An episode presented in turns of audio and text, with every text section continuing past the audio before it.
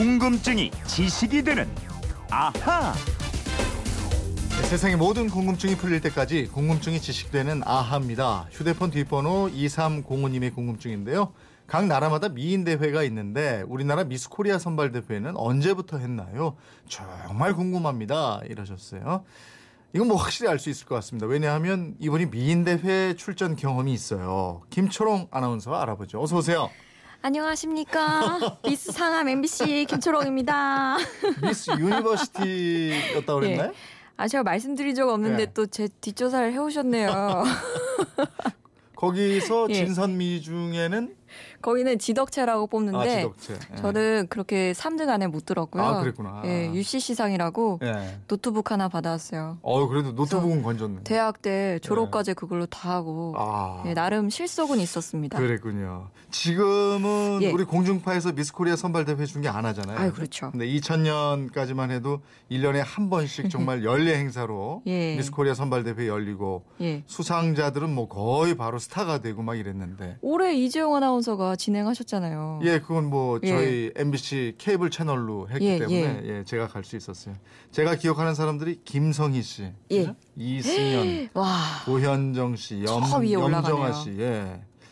예, 염정아 씨하고는 같이 MC도 하고 그랬죠. 예. 김성영 씨, 네. 김사랑 씨, 오현경 씨, 성현아 씨, 뭐 이런 이런 분들. 아유 예. 많죠. 무지 많죠. 연예인 되고 이랬죠, 예. 이분들. 뭐 예. 손태영 씨, 음. 이한희 씨, 또 아나운서들도 많아요. 마 그렇죠. 우리 네. 방에도 있으니까. 예, 예. 그 MBC 출신에는 서현진 아나운서 있죠. 우리 이진 예, 아나운서. 제 바로 위에 이진 선배, 예, 예. 이진 아나운서 그렇죠. 차예린 아나운서도 그렇죠. 어 맞다. 최근에 예, 제 밑에 이제 차예린 아나운서도 있고 뭐 S나 K 본부에도 많습니다. 네.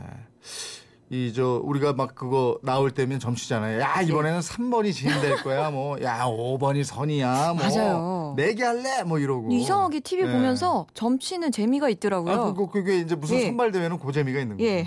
미스 코리아 선발 대회 이거는 언제부터 미스 코리아를 선발하기 시작했어요? 그 시초는 미스 코리아라는 이름의 대회가 아니고요. 네.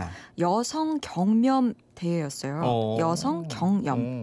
이 고운 걸 경쟁한다 예. 그런 뜻인데 네. 그때가 1953년 5월 6.25 전쟁 휴전이 이뤄지기 직전에 부산에서 개최가 됩니다. 예. 이 대회 1등이 강귀희 씨, 훗날 프랑스 고속철도 업체인 알스톰사의 로비스트로 유명해진 아, 분입니다. 그렇군요. 근데 1953년 휴전이 이루어지기 직전 전쟁이 끝나지도 않았는데 이 대회가 열린 거 아니에요? 예, 이 전쟁이라는 암울한 상황에 희망을 주기 위해서 예. 당시 임시 수도였던 부산에서 열린 거고요. 지금의 기준으로 볼 때는 좀 통통한 몸매에 건강미가 넘치는 여성들이 등장해서 화제를 뿌렸다고 합니다. 미의 기준은 달라지는 거니까. 그럼요. 그럼 그때부터 매년 열린 거예요? 그건 아니고요. 그 대회는 단 한 번으로 그쳤습니다. 음. 이또 미인 대회가 처음이라서 그런지 뭐 신청자도 별로 많지 않았던 것 같고요. 네. 그래서 중단이 됐고 1957년 이 한국일보사 주최로 제1회 미스코리아 선발대회가 열리고 아. 이후에 지금까지 해마다 개최가 되고 있습니다. 음. 그때만 해도 뭐 인식이 그렇게 좋은 것만은 아니었던 시절 아니었어요? 예, 예. 예. 그 1회 대회에 신청자가 57명에 불과했대요. 네. 뭐 아직은 인식이 좀 부정적이었죠. 그때까지만 해도. 네. 그런 통념을 깨고 출전을 해서 우승한 1회 우승자는 항공사인 대한국민항공에 근무하던 박현옥 씨였습니다. 예. 박현옥 씨는 상금하고 양단 치마, 저고리, 목걸이, 은수저 한 벌을 받았고요. 네. 이듬해 또 미국에서 열린 제6회 미스 유니버스 대회에 출전합니다. 그렇죠. 부상이 재밌네. 예? 저고리 그러게요. 양단치마 이런 거예요. 은수저 한벌 재밌네요. 어, 그런데 역대 예. 미스 코리아 대회 참가자들 보면 공통점이 있어요. 예. 이게 부수 이게, 이게 사자머리라고 그러죠? 그렇죠, 그렇죠. 거기다가 또 아주 화장을 짙게 하고 파란색 수영복이 있고, 예. 음 그리고 네 미스 남가주신 뭐 이러면서 말끝 올리고 이러잖아요. 맞습니다. 사자머리는 근데 왜 한 거예요? 그때? 그게 다 이유가 있어요. 사자머리 하면요. 볼륨이 커지니까 얼굴이 굉장히 작아 보입니다. 예. 그리고 머리가 부스 올라오니까 키도 음. 훨씬 커 보이고요. 네. 몸이 팔등신으로 보이는데 효과 만점이었습니다. 음. 그리고 이 풍성한 머릿결이 부의 상징처럼 여겨진 측면도 있다 그래요. 네. 그럼 파란색 수영복은요? 그거는 파란색의 특성 때문이었는데요. 네. 이 파란색이 어, 보통 우리 한국인의 피부색과 대비를 이뤘을 때 이 피부, 피부색하고 body line을 가장 돋보이게 해주는 색이라고 합니다. 네. 또 하나의 이유는 텔레비전의 화질 때문이었어요. 화질이 왜요?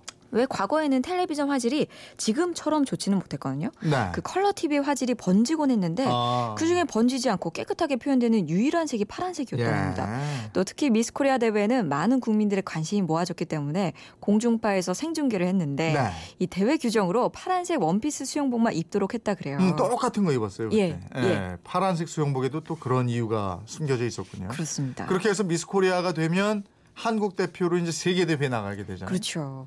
세계 3대 미인 대회는 1951년 영국에서 시작한 미스 월드, 네. 또 1952년 미국에서 시작한 미스 유니버스, 음. 또 60년에 시작한 미스 인터내셔널이 있는데요. 네. 이 세계 대회에서 미스 코리아로 가장 좋은 성적을 거둔 것이 장윤정 씨입니다. 네. 그 1988년 미스 유니버스에서 2위를 했는데 음. 준 미스 유니버스를 차지했죠. 네. 지금까지도 한국 최고 기록으로 남아 있습니다. 아 맞아요 기억납니다. 그 이마가 반짝반짝 빛났던 예, 이 세계 미인 대회에서 상을 근데 휩쓰는 나라가 있어요. 베네수엘라가 이렇게 상을 휩쓸더라고요. 미인이 많은가 봐요. 네. 아니 브라질이 월드컵의 영원한 우승 후보로 꼽히잖아요. 네. 그것처럼 미인 대회에서는 항상 우승 후보가 베네수엘라예요. 음. 실제로 미스 유니버스에서 한 번 이상 우승한 나라가 35개 나라인데 네. 이 중에 20%가 베네수엘라 차지입니다. 어. 그 나라들은 왜 이렇게 미인이 많을까요? 부러우세요? 아, 못 가봐서. 저도 못 가봤는데 네.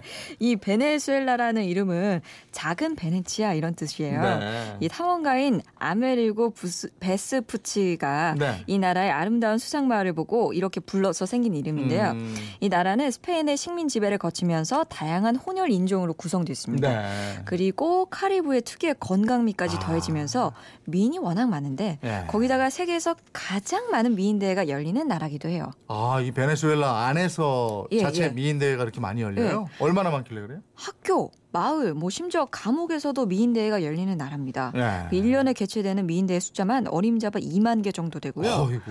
미스 베네수엘라를 뽑는 TV 시청률은 70%가 됩니다. 대단하네. 오죽하면 브라질에서는 축구, 쿠바에서는 야구, 베네수엘라에서는 미인 대회가 국민 스포츠다. 어. 이런 말 합니다. 예. 이렇게 미인 대회가 많다 보니까 beauty school도 자연스럽게 많이 생겼고요. 네. 어렸을 때부터 미, 미인 대회를 입상을 꿈꾸는 여성들하고 부모들이 굉장히 많습니다. 예, 이렇게 지원자가 많고 막 준비가 돼 있으니까 우승도 많이 하고 이러는 거군요. 그런가 봐요. 근데 요즘에는 이 미인 대회가 이색적인 그좀 의미 있는 대회도 좀 있고 이렇더라고요. 예, 독특하지만 의미 있는 미인 대회를 꼽자면 이 미스 지뢰 대회 가 있습니다. 음. 이 지뢰로 다리나 팔이 잘린 여성들이 참가해서 지뢰로 인한 참상과 고통을 알리는 대회고요. 네.